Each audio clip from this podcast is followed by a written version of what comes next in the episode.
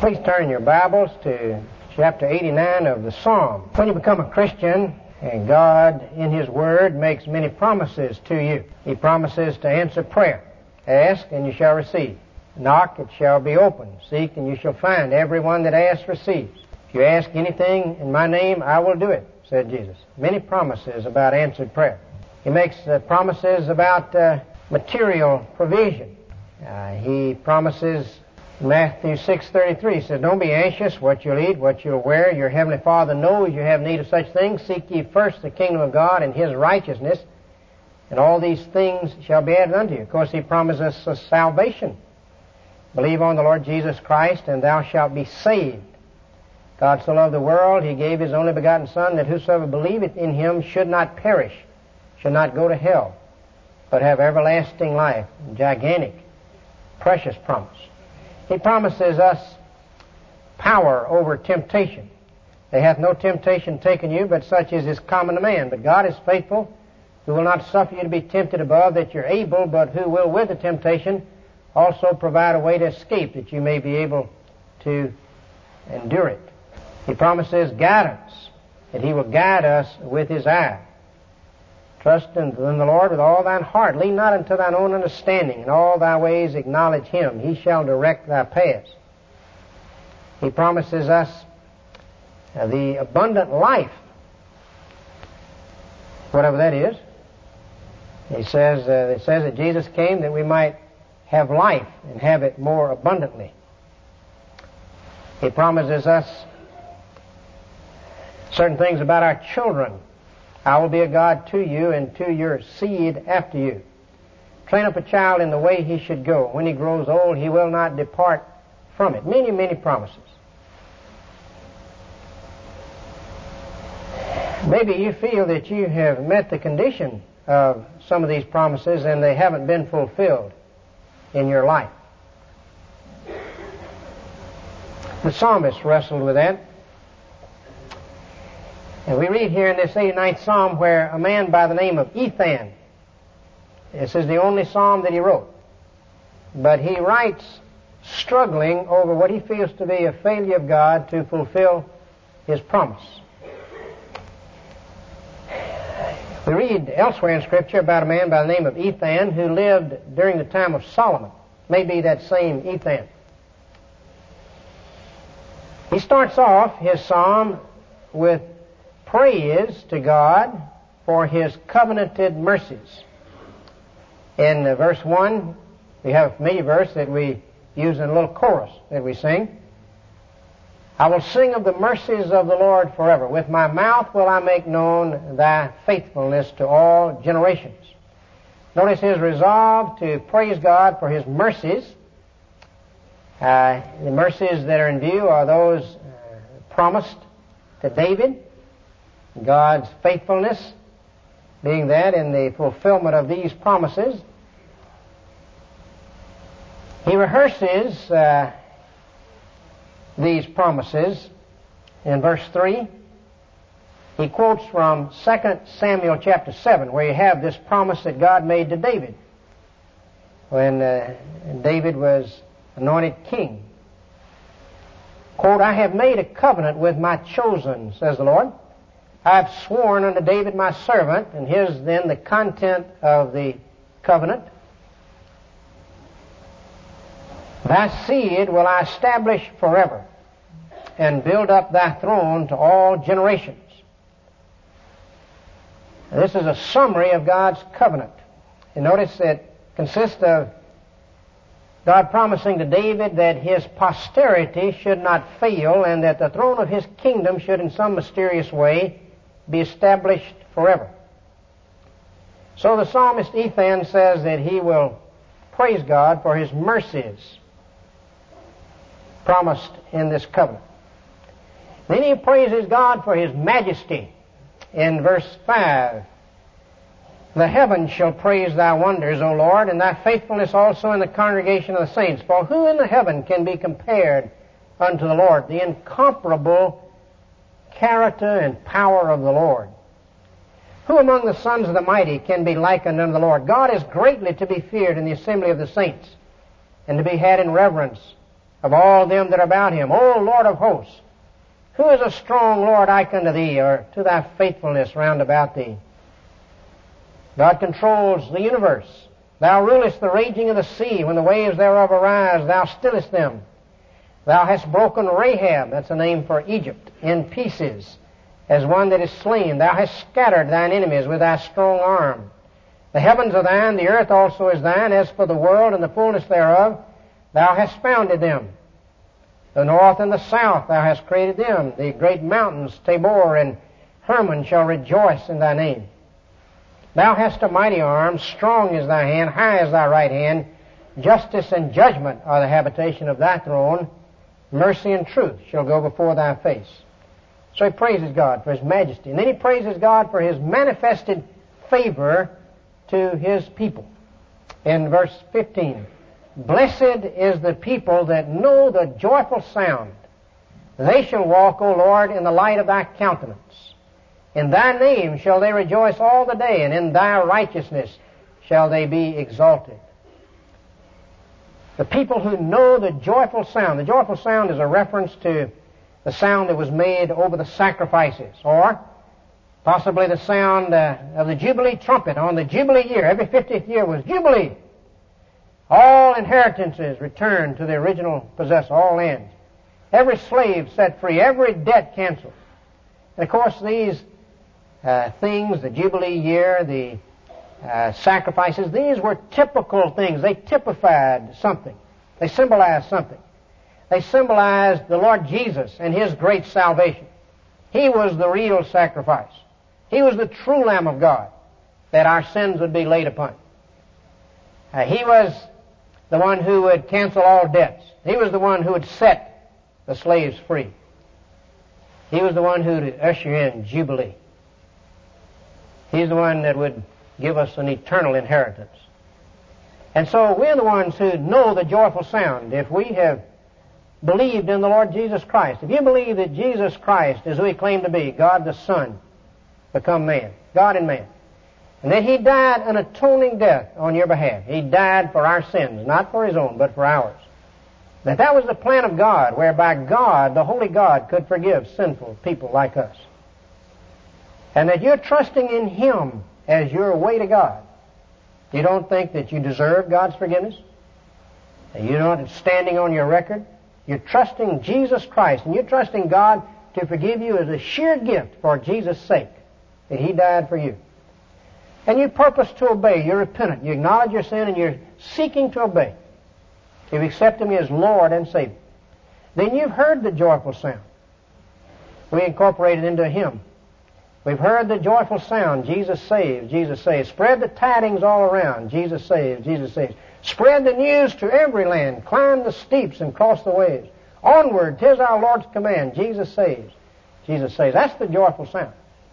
And you walk in the light of His countenance. You've experienced that manifested favor.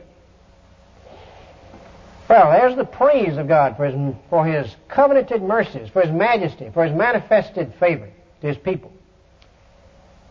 Again, uh, he reviews carefully now the promises of this covenant that God entered into with David. Verse 19.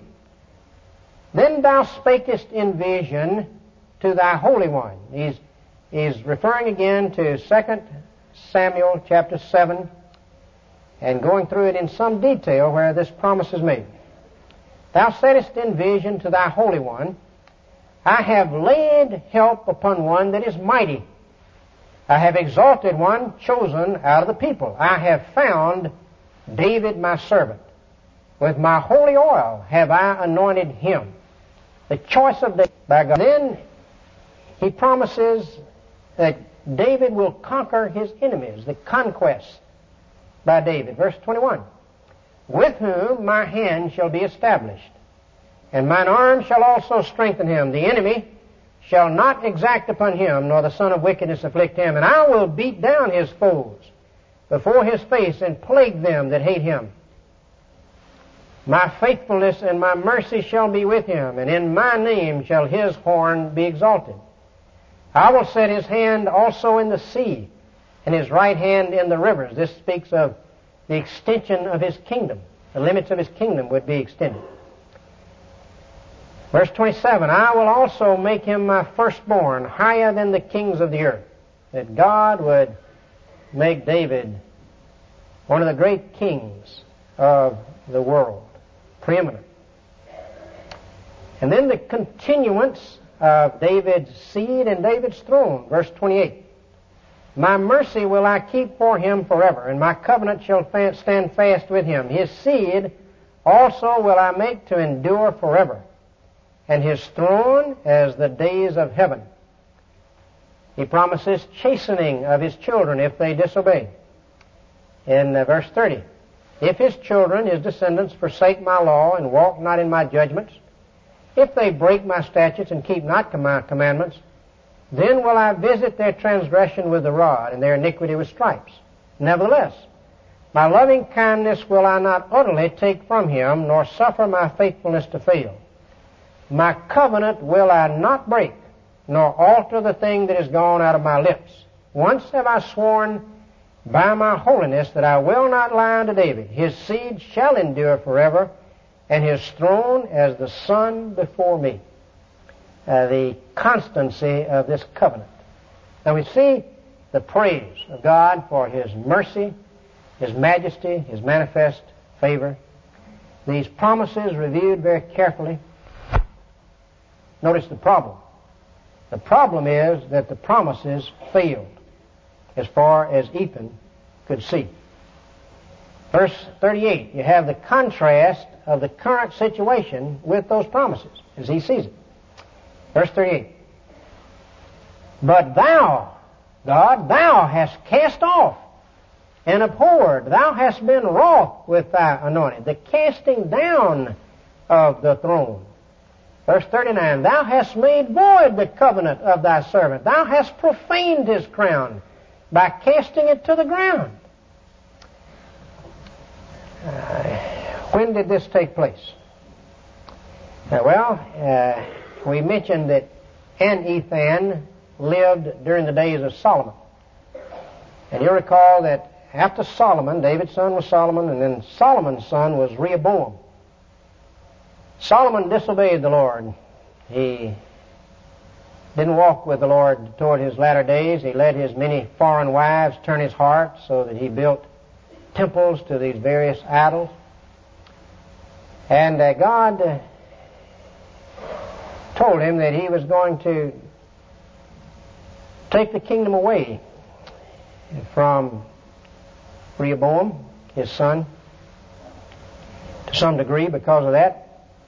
So when Rehoboam comes along, ten northern tribes, ten of the twelve, revolt and set up a separate kingdom, which remained a separate kingdom until it was conquered by Syria and amalgamated with Assyria some 200 years later. So that Rehoboam only reigned, instead of reigning over all of Israel as David had, he reigned over the two tribes in the south, Judah and Benjamin. The capital city of Jerusalem was in Judah, and he reigned there. But you can see how that would seem to Ethan to not be what was being promised. As time uh, went on, of course, uh, you had the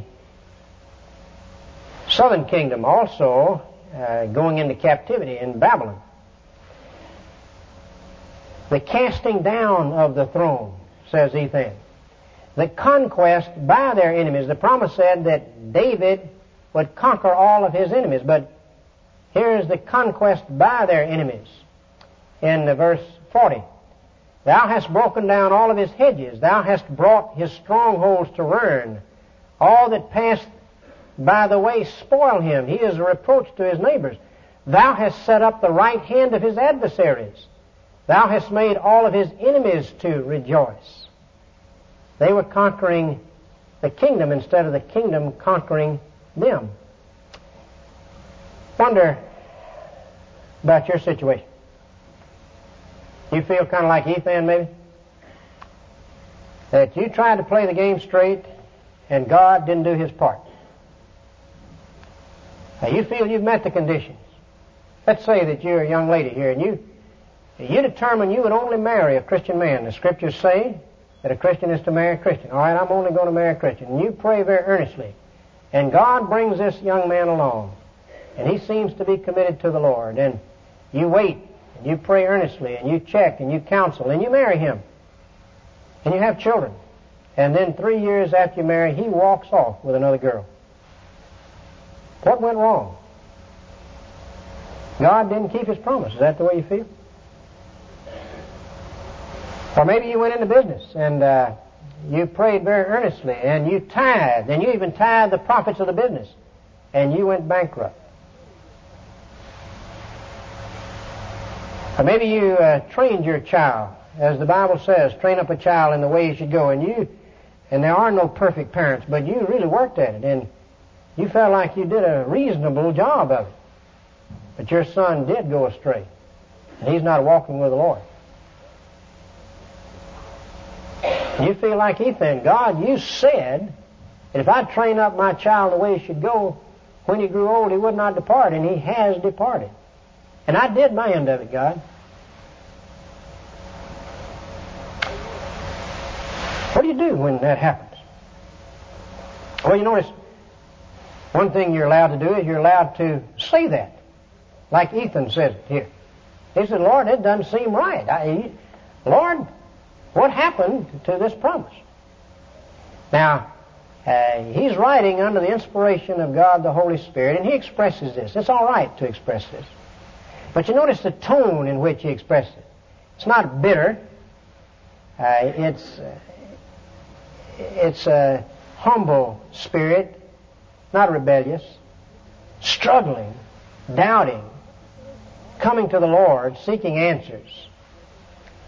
What's the solution? Well, in Ethan's case, one aspect of the solution was he misread the promise.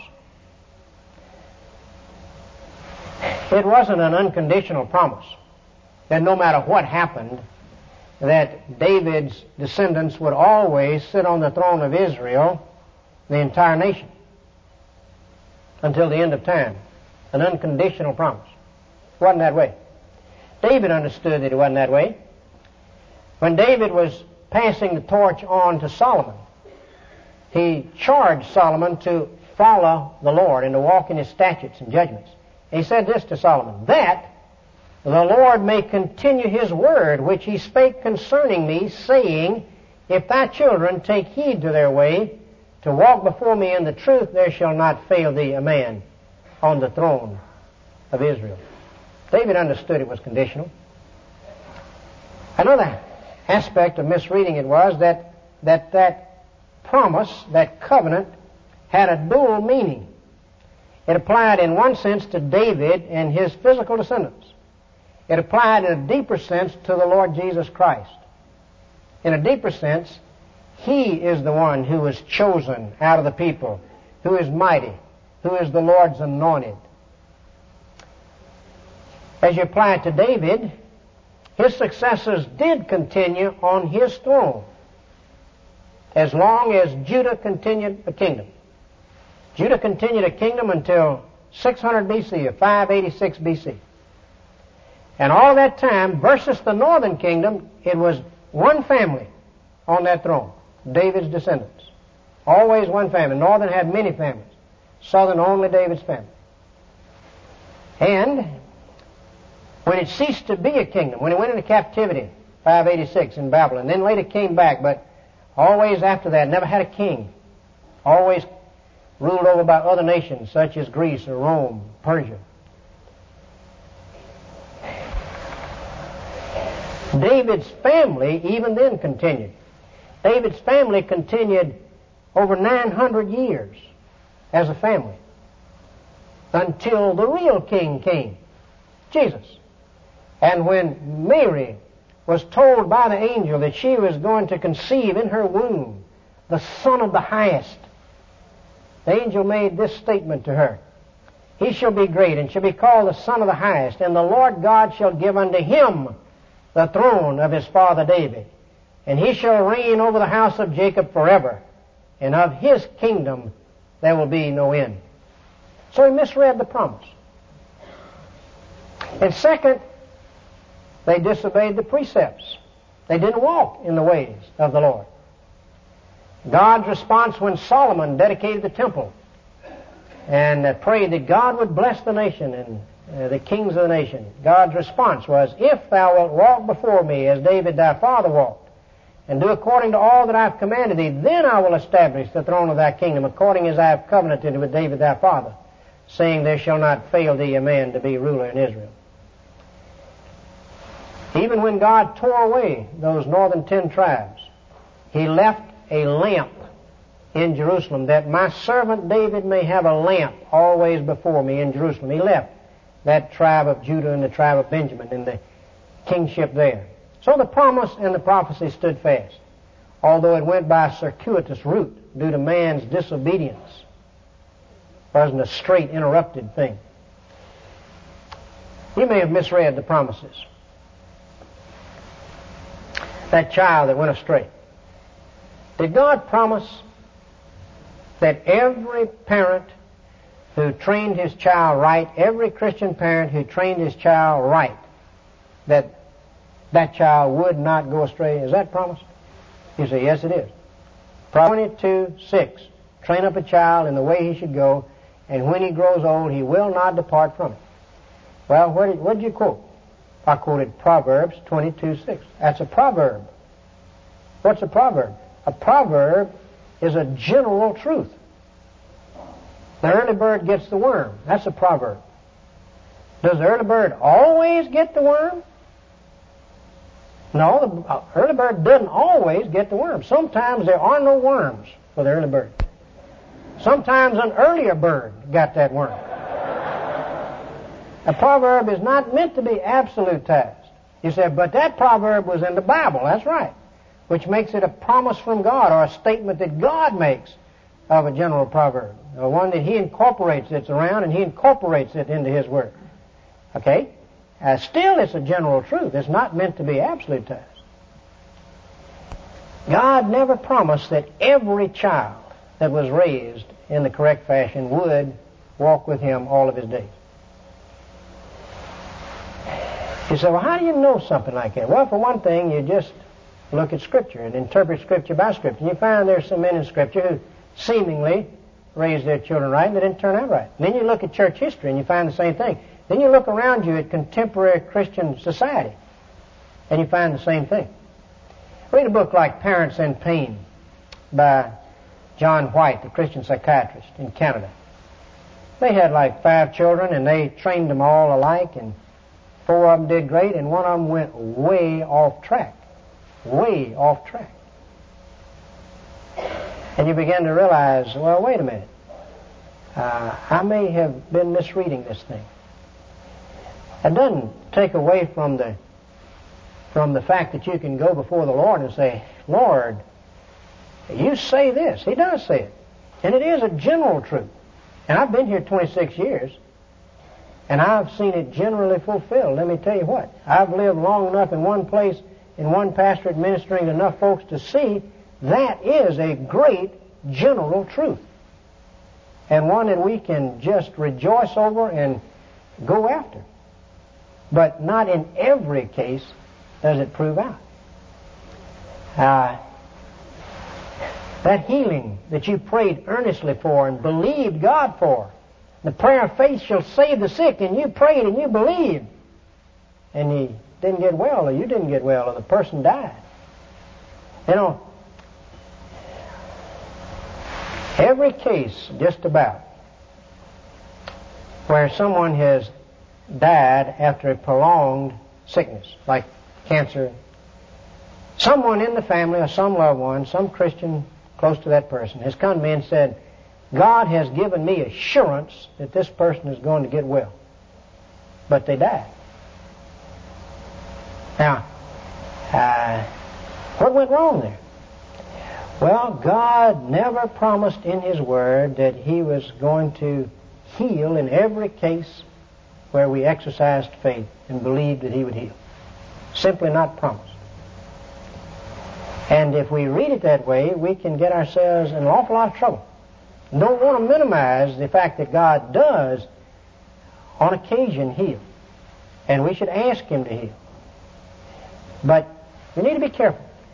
Read the book, We Let Our Son Die by Larry Parker. Larry Parker was in a church that occasionally would have a healing evangelist there, and they would go up and they would claim healing for their diabetic son. And uh, yet each time uh, they would they would take him off of his insulin, and uh, then the symptoms would begin to come, and they would put him back on the insulin. But this time they had one there, and he was such a strong preacher, and they just they were so stirred, and they were so they just believed God had done it this time, and they claimed it, and they, they said, God has healed our son, and the boy was convinced. And he went and told all his friends, I'm healed. Twelve year old boy. And so they took him off his insulin. But then uh, the symptoms begin to come. But they just decided that's the devil trying to mislead us and make us doubt God. And so they would not go back. And they buried their little boy in about a week. And then they wrote a book. We misread the promise. Don't misread the promise. You may have uh, misconstrued God's leading about something. You may have thought God was leading you to do something, and He really wasn't leading you to do that. The Perimeter Presbyterian Church in Atlanta, when they started off, they, they saw a piece of property there on the perimeter, and they got all their money together. This young congregation, they put it all on that piece of property, forty thousand dollars, and and they thought God was sending the rest, and they lost their forty thousand dollars. Read Loren Cunningham, the head of Youth with a Mission, as he tells the story of putting all theirs on a big ship and then not being able to make the second payment on the ship and losing the ship and all of their money. You may have felt God was leading you to do something. You remember the story about the fellow that uh, the flood came to his small town and they were going around a boat getting people in. They came to his house. The flood was up to the windows and they hollered, John, get in the boat. And he said, no, I'm trusting the Lord. He's going to look after me. And so they came back the next day and he was up on the roof. Flood was higher. And they said, John, this thing hadn't crested. Get in the boat. And he said, no, I'm trusting the Lord. And the next day he came by, he was on the chimney. And they went in a helicopter and they hauled down and grabbed the rope. John, this thing isn't crested yet. No, I'm trusting the Lord. That night he drowned. And he went to heaven. And he said, I want to see the Lord. They said, all right, you'll have to wait your turn. Finally he got up there and he said, Lord, you let me down. I told everybody that I was trusting in you and you let me drown. The Lord said, John, don't blame me. I sent two boats and a helicopter. we can misread what the Lord's saying. You may have disobeyed, as they did in this particular case before us. Or God may be testing you. And God does promise us refining, doesn't He? He promises tribulation. You shall have tribulation. Read uh, J.I. Packer's book, Knowing God, the chapter on guidance. And somewhere in there he says something like this. The grace of God that led you out of darkness into light, sooner or later will lead you out of light into darkness. Sooner or later, God will take you through a dark experience where you don't have any light. You don't understand what He's doing. And He will test you to see if you'll trust Him in the dark. Well, we see the contrast that Ethan wrestled with between the current situation and those promises. Notice his call for divine intervention. He prays. And he says, God, do something now. Verse 46. How long, Lord, wilt thou hide thyself forever? Shall thy wrath burn like fire? And he calls for God to act. And certainly that's appropriate for us to do, to ask God to undertake and to change our situation. Uh, he bases it on the length of the condition, how long. He bases it on the shortness of his life. Verse 47. Remember how short my time is. Lord, I'm not going to live forever. and then he bases it on the promise of God. Verse 49. Lord, where are thy former loving kindnesses which thou swearest unto David in thy truth? Lord, I still feel like you promised this. But notice how it closes, verse 52. Blessed be the Lord forevermore. Amen and amen.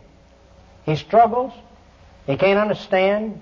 He sets before God the contrast between the promises and God's providence, the way things have fallen out. But he starts off resolved to praise God for His mercies and His majesty and His manifest favors. And he winds up the same way. Blessed be the Lord God forevermore. And that's the thing to do.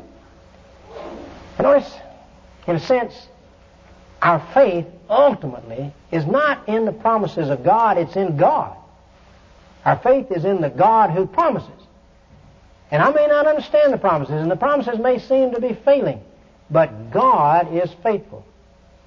And God is truth, and God is love. And my faith is focused on God in the ultimate sense. Notice uh, the importance of studying the Scriptures carefully, understanding these promises, not misreading them or misapplying them. We get ourselves in a lot of trouble, and others in a lot of trouble if we're not careful, if we do that. You notice the importance of suspending judgment. Saying, well, I don't understand, but I'll trust. In uh, Os Guinness's book, In Two Minds, The Dilemma of Doubt and How to Resolve It, he talks about the principle of suspended judgment. He says, this is where the principle of suspended judgment operates. Face to face with mystery. The faith that understands why it has come to must trust where it has not come to understand. Faith does not know why in terms of the immediate, but it knows why it trusts God who knows why in terms of the ultimate. Faith may be in the dark about guidance, but it's not in the dark about God.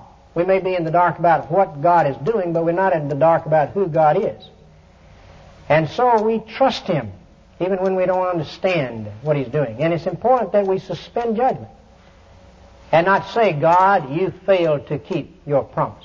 We say, it looks this way, God, but I trust you. Uh, you know, it's hard to suffer. It's hard to suffer without meaning. But to suffer and not to press for meaning is another thing, where we suspend judgment. Notice finally the importance of staying, grounding everything on Jesus Christ. This whole psalm centers in on this eternal kingdom that God will found and that the descendant of David will reign over forever. That was Jesus. He's the center of God's whole plan. Uh, he is the one through whom God enters into covenant with you and me. And while we don't know what God is doing, we know why we trust God who knows what He is doing. Why do we trust God? We trust God because if Jesus Christ was God the Son, and if He died for my sins, if God sent Him into the world to do that, God so loved that He gave His Son, and the Son so loved that He gave His life as He did then God is good. That settles the issue right there. God is good and God loves me. And God's in control, and so I can trust Him. In other words, doubts about the Father are silenced in the Son. And so we stay everything on Jesus Christ. Of course, you start by receiving Him into your life, surrendering to Him as Lord and Savior. Let us pray. As our hearts are bowed, uh, maybe you've gone through some real period of doubt where you feel God has let you down. Maybe you've misread the promise. Maybe you've disobeyed. Maybe He's testing you. Maybe you misread His leading. Suspend judgment. Trust Him even though you don't understand what He's doing. You understand why you trust Him. Affirm that. Give up the doubt of Him. Maybe you've never really turned to Jesus Christ as that great King whom God sent to establish His covenant between Himself and sinful man. If you've never surrendered to that King and you've never trusted Him to cleanse you of your guilt before a holy God, start there. You can do that right now today. Your life can be changed through Jesus Christ becoming your King today. Pray in your heart like this, right where you are. Lord Jesus, I am a sinner. And I need the cleansing from your great sacrifice for my sin. I have heard the joyful sound that Jesus saves, and I believe it.